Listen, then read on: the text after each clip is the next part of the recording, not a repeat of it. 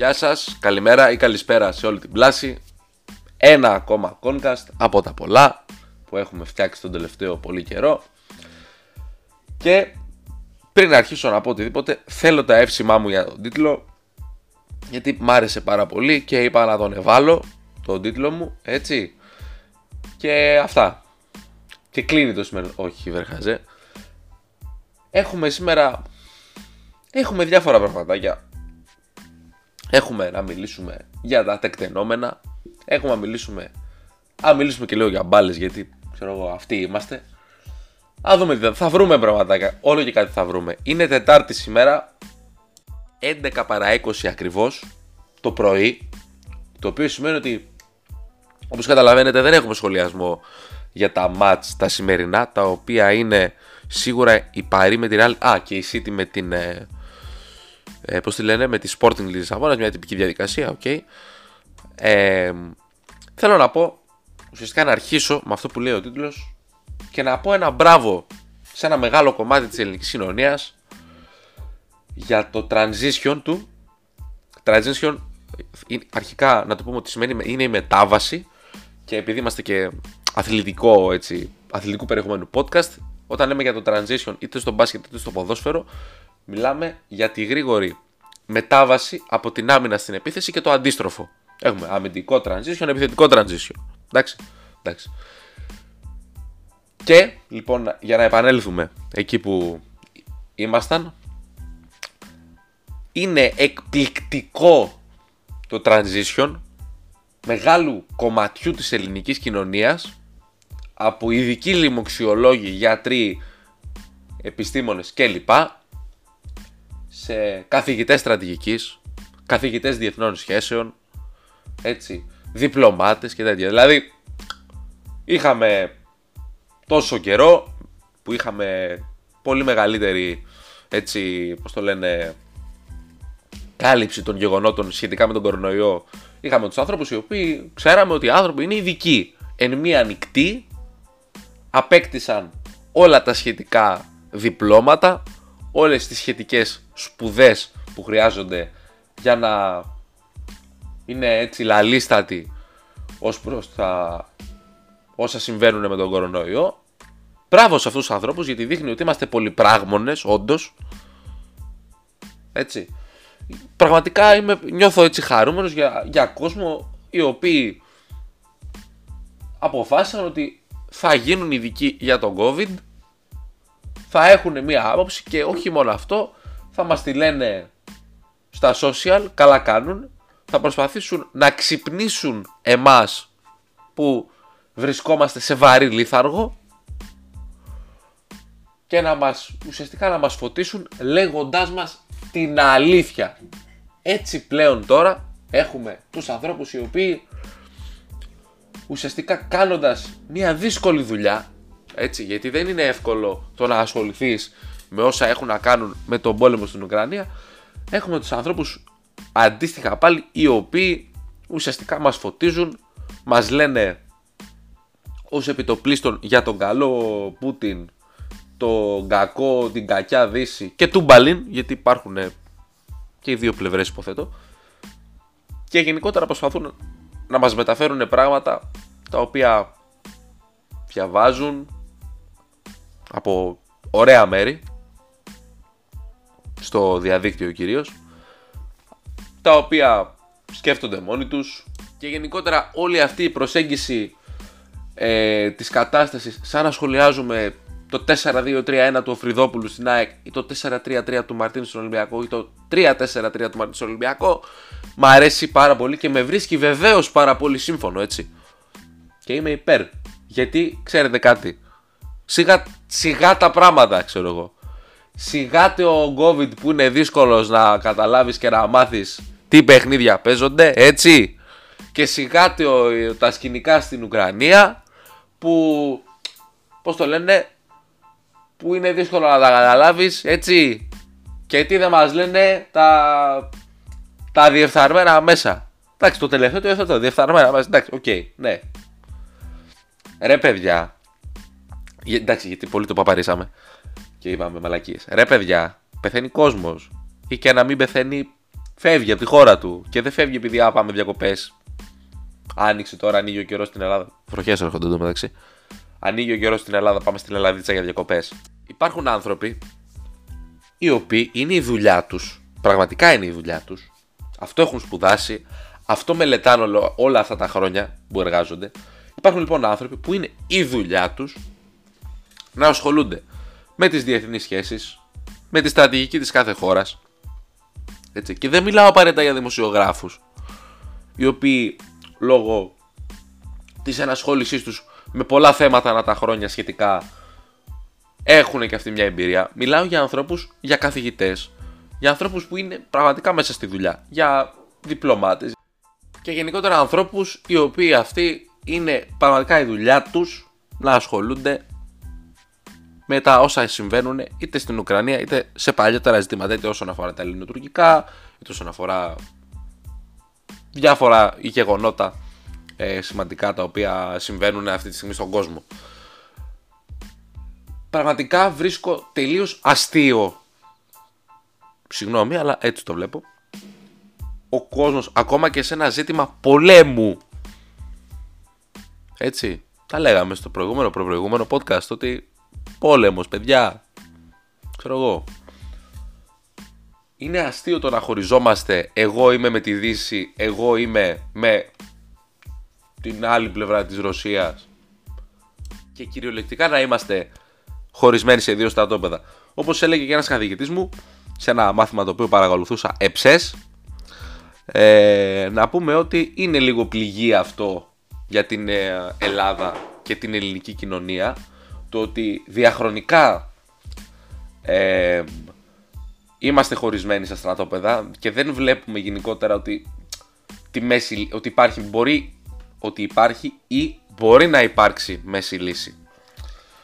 Δεν το έχουμε αυτό καθόλου και είναι κάτι το οποίο έχει ποτίσει μέσα μας ή τουλάχιστον σε μεγάλο μέρος Ελλήνων και Ελληνίδων ε, γιατί ουσιαστικά αυτό έχει ρίζες ε, εδώ και πάρα πολλά χρόνια όταν και Εντάξει, αυτό τώρα με όποια ακρίβεια μπορεί να έχει το βιβλίο της ιστορίας της Τρίτης Λυκείου, της κατεύθυνσης, γενικότερα προωθήθηκε ο... είναι κάτι το οποίο κατά τη γνώμη μου μπορεί και να προκύπτει από την προώθηση του δικοματισμού στη δεκα... στη... στα τέλη αν δεν κάνω λάθος της δεκαετίας του της... όχι συγγνώμη, του 19ου αιώνα. Ναι. Είναι κάτι το οποίο πότισε μέσα μας και ακόμα και τώρα πάρα πολλά χρόνια μετά ε, φαίνεται να μην ε, φεύγει. Και λέω χωριζόμαστε με στρατόπεδα ανεξάρτητα από, το, από τα πολιτικά, πάντα, πάντα υπήρχαν τα δίπολα και πάντα ο κόσμος για κάποιο λόγο φανατιζόταν με αυτά. Δεν με βρίσκει ιδιαίτερα σύμφωνο και γενικότερα μπορώ να πω ότι π.χ. τώρα σε μια, πολεμική σε μια εμπόλεμη ζώνη ουσιαστικά που υπάρχει, που έχει δημιουργηθεί στην ε, Ουκρανία δεν είμαι ούτε με τον έναν ούτε με τον άλλον που πολεμάει. Είμαι ουσιαστικά, μπορεί να ακούγεται λαϊκίστικο, λαϊκιστικό, δεν ξέρω, ελπίζω να μην είναι. Αλλά εγώ με με τον κόσμο που φεύγει, ξέρω εγώ, γιατί ξέρω εγώ, υπάρχει κόσμος που πρέπει να φύγει από το σπίτι του γιατί βομβαρδίζεται ή και να μην φύγει από τη χώρα στη βάση της καταφυγία. Εντάξει, δεν είναι το normal αυτό, παιδιά και από το να τασόμεθα υπέρ μεγάλων δυνάμεων και να λέμε α, αυτοί έχουν δίκιο και ο κακός ο ένας, ο κακός ο άλλος είναι, είναι αστείο. Είχαμε μια δήλωση του coach ο Μπράντοβιτς ε, ο οποίος λέει ότι δεν είδα να μιλάει τόσο πολύ ο κόσμος όταν βομβαρδιζόταν ε, το 1999 η Σερβία. Επίσης, θα περάσω στη δήλωση του coach Μπράντοβιτς και θα πάμε σε κάτι άλλο. Απλά το αναφέρω τώρα. Υπάρχουν αυτοί που λένε Πού ήσασταν όταν έγινε μια εισβολή, πού ήσασταν όταν έγινε η άλλη εισβολή, πού ήσασταν όταν έγινε η εισβολή στην Κύπρο. Για να πούμε, για όσοι το ξέρουν, η εισβολή στην Κύπρο έγινε πριν κοντά 50 χρόνια. Οπότε αυτοί που λένε που ήσασταν δεν ήμασταν, δεν υπήρχα, sorry. Και μεγάλο κομμάτι της, του κόσμου πλέον δεν υπήρχε καν τότε. Okay. Και δεν νομίζω με το να δηλώνεις ότι είσαι κατά της εισβολής στην Ουκρανία ξεχνάς όλα τα άλλα. Είσαι κατά του πολέμου γενικότερα. Θέλω να πιστεύω. Α πούμε. Δηλαδή αυτή η λογική είναι λίγο χαζή. Sorry, αλλά έτσι πιστεύω. Έχουμε 2022, το οποίο τι σημαίνει social media. Το οποίο σημαίνει άμεση ε, παρουσίαση και καταγραφή των γεγονότων πάρα πολύ γρήγορα με το που συμβεί κυριολεκτικά. Κάτι συμβαίνει, ποστάρεται στο, σε οποιοδήποτε κοινων, μέσο κοινωνικής δικτύωσης, είτε αυτό λέγεται Facebook, είτε Twitter, είτε Instagram, είτε οτιδήποτε. Ε, και μαθεύεται σε όλο τον κόσμο. Ωραία. Αυτή η δυνατότητα το να διατυπώσει κάποιος την άποψή του με το που συμβεί ουσιαστικά ένα γεγονός πριν 20 χρόνια, 25, 30, 40, 50 δεν υπήρχε. Οπότε είναι λογικό να μην φαίνονται δημόσια ουσιαστικά τόσο πολύ οι φωνές απλού κόσμου. Οπότε πρέπει να καταλάβουν όλοι αυτοί που λένε, ξέρω εγώ, που ήσασταν στο τάδε γεγονός. Γιατί, παιδιά, είναι αυτό που είπα, το είπα προλίγου. Όταν λες, είμαι κατά του πολέμου στην Ουκρανία, γιατί είμαι κατά του πολέμου γενικότερα, ξέρω εγώ, δεν σημαίνει ότι ξεχνάω ό,τι άλλο έχει γίνει. Είμαι κατά οποιοδήποτε άλλο πολέμου. Απλά να πούμε και την αλήθεια, σαν Ελλάδα, αυτά που συμβαίνουν είναι και ψηλοδίπλα μας, δηλαδή δεν είναι πολύ μακριά. Άμα ανοίξουμε λίγο το map σε ένα χάρτη, ένα οτιδήποτε. Πρέπει να το καταλάβουμε αυτό. Δεν μπαίνω στην ε, συζήτηση ότι α, μπορεί να γίνει κάτι, να γίνει πόλεμος. Αυτά δεν τα ξέρω. Sorry, δεν είναι η δουλειά μου. Οπότε δεν ασχολούμαι. Κάτι το οποίο πολλοί συνέλληνες θα έπρεπε να κάνουν εφόσον δεν το ξέρουν να μην ασχολούνται. Έτσι. Παρ' όλα αυτά, εντάξει, δεν πτωούνται οι φίλοι μας, τα αδέρφια μας και καλά κάνουν γιατί εγώ είμαι της λογικής ε, αυτός που το βλέπεις έτσι να δίνει πόνο σε κάποια πράγματα να τον ακούς και να τον αφήνεις να εκτίθεται. Είμαι αυτής της λογικής ε, τελείως. Είτε σε κάποια συζήτηση όταν βρίσκομαι, είτε σε σχόλια και τέτοια. Anyway, θέλω να πω ότι, ξέρω εγώ, όταν είσαι κατά του πολέμου, είσαι κατά του πολέμου. Τελεία. Επιστρέφω στη δήλωση του Ζέλικο, του Ομπράντοβιτς, του coach Ομπράντοβιτς. Ο άνθρωπος είπε ότι στον πόλεμο που έγινε και στην, ε, στον βομβαρδισμό της Σερβίας του 1999 δεν είδα τον κόσμο να είναι έτσι τόσο πολύ, να μιλάει τόσο πολύ. Ναι, μπορεί να, δεν ξέρω τι έγινε, συγγνώμη, δεν ήμουν εκεί, είμαι γεννημένος δουλειά εσένα, Καλά, και το 99 να ήμουν γεννημένος δεν σημαίνει ότι θα έχω μνήμες και το τι γινόταν τότε. Απλά πάλι μπορούμε να πούμε ότι. Okay, μιλάμε προφανώς για ένα γεγονός το οποίο ήταν κοντά στην Ελλάδα, το οποίο θα μπορούσε να έχει επιρροή. Δεν, παιδιά, συγγνώμη τώρα. Δεν έχω γνώση τεράστια επί του θέματος του συγκεκριμένου. Γι' αυτό δεν προσπαθώ να πω πράγματα πολλά. Απλά μιλάμε και για μια εποχή στην οποία μπορούμε να καταλάβουμε ότι δεν ήταν. Δεν υπήρχαν social media, δεν υπήρχαν πολλά πράγματα. Το ίντερνετ ακόμα, ειδικά στην Ελλάδα. Εντάξει, ο Ζελίκο δεν μιλάει για την Ελλάδα προφανώς, αλλά θέλω να το φέρω σε εμάς. Αλλά και γενικότερα δεν νομίζω να ήταν το ίντερνετ τότε στα φόρτε του. Θέλω να πω ότι όταν συμβαίνει ένα γεγονός, πλέον υπάρχει μια τεράστια υπερέκθεση. Δηλαδή προβάλλεται παντού, παίζει παντού, είτε αυτό λέγεται τηλεόραση. Okay, η τηλεόραση υπήρχε τότε. Προβάλλεται στα ραδιόφωνα. Okay, το ραδιόφωνο υπήρχε τότε. Ναι, αλλά δεν υπήρχαν τα social. Τα οποία πλέον παίζουν τεράστιο ρόλο στην αναμετάδοση ενός γεγονότος. Θέματα τα οποία θάφτηκαν από τη τηλεόραση ήρθαν ουσιαστικά στο φως μέσα από, το, από τον κόσμο που τα αναμετάδωσε στα social media. Δεν θέλω να μπω τώρα σε συγκεκριμένα θέματα, έτσι. Αλλά θέματα που θάφτηκαν εθελούσια θα πω εγώ από μέσα προβλήθηκαν εν τέλει λόγω της επιμονής του κόσμου από τα social. Οπότε καταλαβαίνουμε ότι τα social media έχουν μία δύναμη, μία δυναμική. Και αυτό είναι απόλυτα... Μάλλον, συγγνώμη, επιβεβαιώνεται αυτό απόλυτα καθώς βλέπουμε ότι και στο εξωτερικό και στην Ελλάδα. Εντάξει, στην Ελλάδα σε πιο αστεία μορφή γιατί Ελλάδα είσαι αφού. Βλέπουμε ότι γίνεται ακόμα και πολιτική μέσα από τα social media. Βλέπουμε ότι ένα μέρος του πολιτικού διαλόγου έχει μετακομίσει στην πλατφόρμα π.χ. του Twitter ή του Facebook. Οπότε καταλαβαίνουμε ότι έχουμε ε, ουσιαστικά μια επικράτηση εντός εισαγωγικών τα social media σε, ένα, σε πολύ σημαντικά σε πολύ σημαντικές έτσι πώς το λένε εκφάνσεις ουσιαστικά της πολιτικής έκφρασης δηλαδή πλέον ένας πολιτικός για να εκφραστεί δεν θα πάει να πει σε μια εφημερίδα ή σε ένα κανάλι ή σε ένα ράδιο να πει Γεια σας, ήρθα να πω ή με καλέσατε, έρχομαι να πω τα πράγματα μου. Ανοίγει το, το κινητό του, έτσι, ή ανοίγει τον υπολογιστή του και απλά εκφράζει αυτό που θέλει. Είναι πάρα πολύ απλό. Προφανώς γίνονται και τα παλιότερα.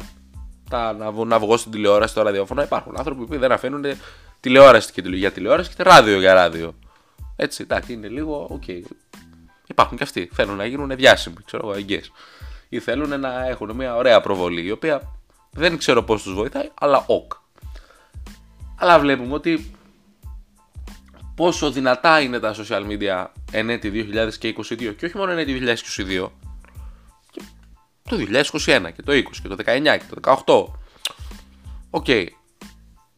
Πρέπει να το καταλάβουμε αυτό και να σταματήσουμε ουσιαστικά στην Ελλάδα ειδικά να είμαστε σε στρατόπεδα.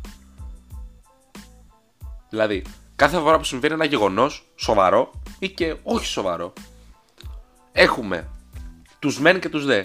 Μα ρε μάγκες, δεν είναι μαύρο κόκκινο. Μαύρο άσπρο, συγγνώμη. Μαύρο κόκκινο, μιλανάρα ιονό για το πρωτάθλημα. Δεν είναι ιον. Δεν. Δεν, δεν είναι όλα μαύρο και άσπρο. Υπάρχει και η μέση λύση, το γκρι. Υπάρχει μια μέση λύση. Πάντα δεν ξέρω. Μπορεί να μην υπάρχει πάντα. Δεν, βλέπετε, δεν είμαι απόλυτος. Προσπαθώ να μην είμαι απόλυτος. Προσπαθώ επίσης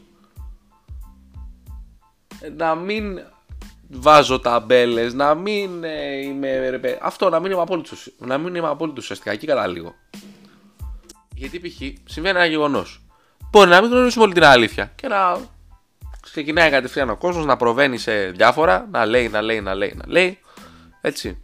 Και τι; Και μπορεί να μην γνωρίζει πάρα πολλά πράγματα σχετικά με το τάδε γεγονός. Απ' μια δολοφονία, μια γυναικοκτονία που δυστυχώς συμβαίνουν πολλές τελευταία.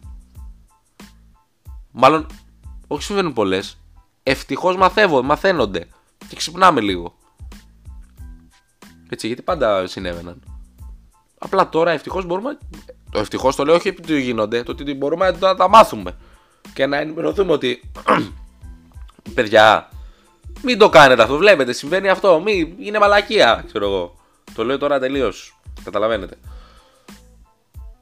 Τέλος πάντων, αυτό δεν ήταν ένα podcast. Α, τι να σχολιάσω. 7-1 η Bayern της Salzburg. Εγώ λέω, είχα στο μυαλό μου. Εντάξει, Bayern και γκολ έριξα και γκολ έριξα. Okay, αλλά είχα στο πίσω μέρος του μυαλού μου βλέποντας ότι η Bayern δεν είναι καλή τελευταία, λέω μήπως γίνει κανένα θαύμα και βγει καμιά μπόμπα εκεί, καμιά πρόκριση η Ζάλτσμπουργκ, τίποτα. 7-1 δεν σταματάνε οι Γερμανοί και δεν ήταν καν τόσο καλή. Έτσι, να το πούμε αυτό. Απ' την άλλη είχαμε τη Liverpool με την Inter. Να πούμε λίγο για τα ποδόσφαιρα, να μαζέψουμε, να φτιάξουμε λίγο το χρόνο του podcast, να βγει όσο είναι να βγει, για να το κλείσουμε. Είχαμε και τη Liverpool με την Inter, την οποία Liverpool ρίχνω σε βλέπω ωραία απόδοση, άσο και άντερ 4,5. Δύο απόδοση, λέω εδώ είσαι η Liverpool. Το κάστρο του Anfield. Το κάστρο του, Mercer, του Merseyside. Έτσι, μακάρι να πέσει το κάστρο του Merseyside. Εντάξει, γεφαλικά θα με πιάσουν. Δοκάρια ο Σαλάχ με άδειο τέρμα. Άουτ την μπάλα. Από εδώ, από εκεί. Γκολάρα Λαουτάρο Μαρτίνες, λέω ρε. Πούστη, έβαλε ο άλλος τον γκολ. Δεν θα βγουν οι άλλοι μπροστά. Είσαι η Λίβερπουλ. Έχεις να χάσεις εκεί μέσα να πούμε 40 χρόνια. Όχι, ήττα εκεί. Εκεί. Βάζει τον γκολ της ζωής του ο, ο καημένο ο Λαουτάρο Μαρτίνες και ο πολύ καλός Αλέξης Σάντσες να πούμε. Πάει και παίρνει κόκκινη. Και νομίζω και τη λιτώνει στο πρώτο ημίχρονο. Αλέξη Σάντσες δεν ήταν πολύ έξυπνο εκ μέρους σου γιατί βάζει τον γκολ η Ιντερ στο 61 και στο 63 ο Σάντσες παίρνει κόκκινη. Σκεφτείτε τον coach αυτή τη στιγμή να λέει ότι ωραία το βάλαμε, πάμε να πιέσουμε για το δεύτερο.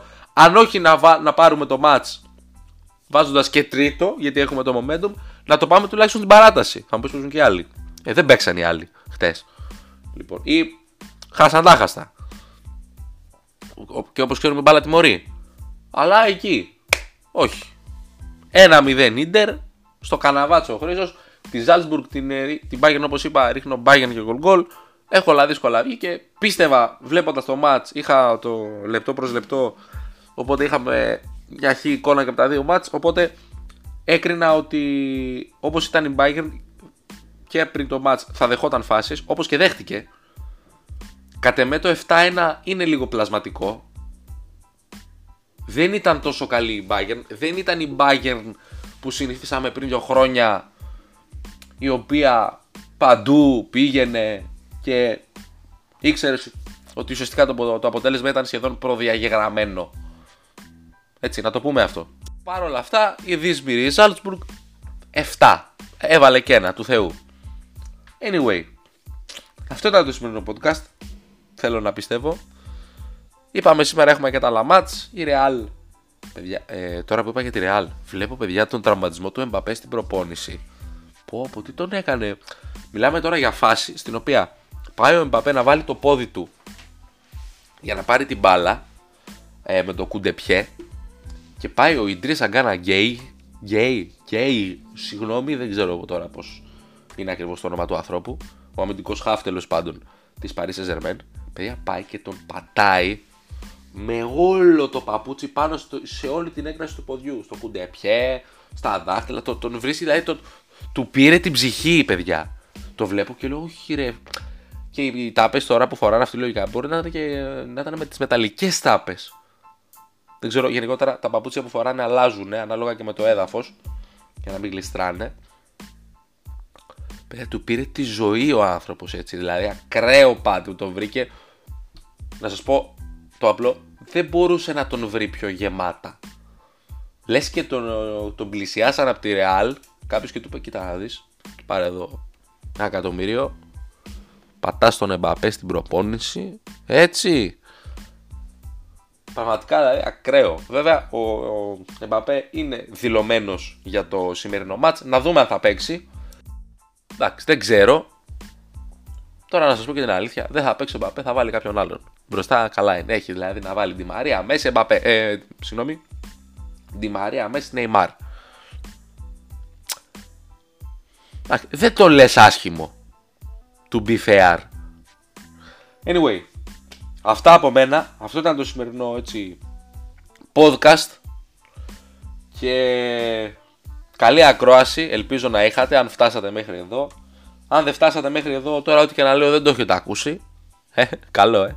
Λοιπόν, οπότε αυτά από μένα. Καλή συνέχεια ό,τι και αν κάνετε.